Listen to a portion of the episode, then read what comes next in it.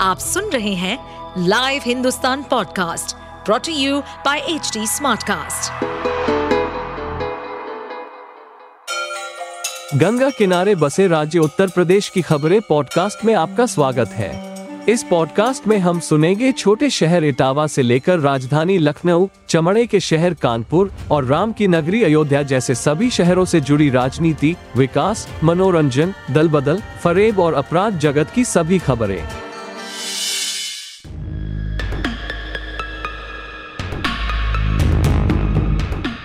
उत्तर प्रदेश के देवरिया ज़िले में 2 अक्टूबर की सुबह 35 मिनट में दो परिवारों के छह लोगों की हत्या कर दी गई। महज 10 बीघा ज़मीन को लेकर जारी विवाद में पहले एक हत्या हुई, जिसके बाद दूसरे पक्ष के लोगों ने पूरे परिवार का नरसंहार कर दिया।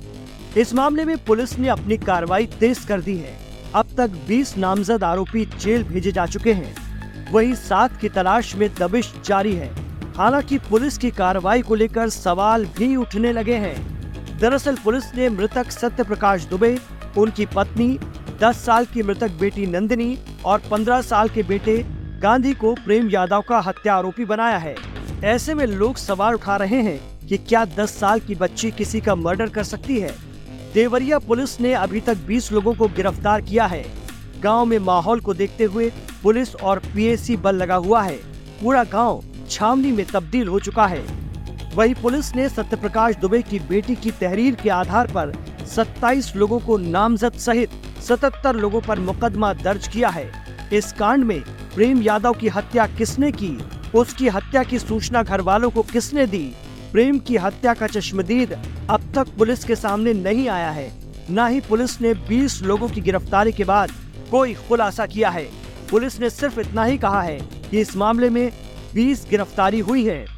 हत्याकांड के एक दिन बाद राजस्व की टीम घटना स्थल पर पहुँच गई। साथ में तहसील और जिला प्रशासन के अधिकारी हत्याकांड में मारे गए प्रेम यादव के घर पहुँचे। उन लोगों ने प्रेम यादव और उसके परिवार के नाम की जमीनों की जाँच की। साथ ही जिला प्रशासन के अधिकारियों ने प्रेम यादव के घर को भी नापा था।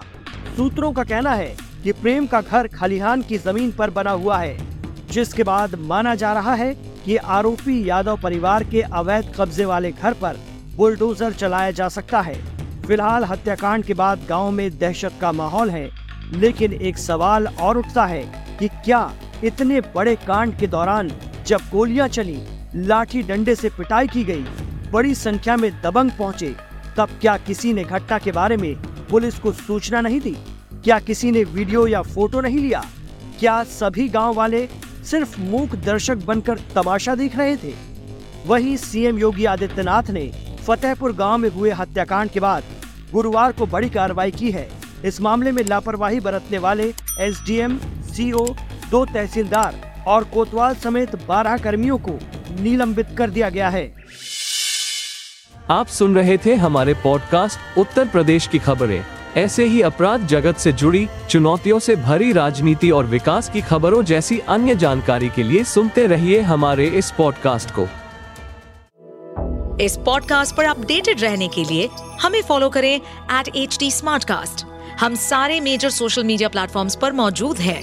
और ऐसे पॉडकास्ट सुनने के लिए log on to W W W dot H D smartcast dot com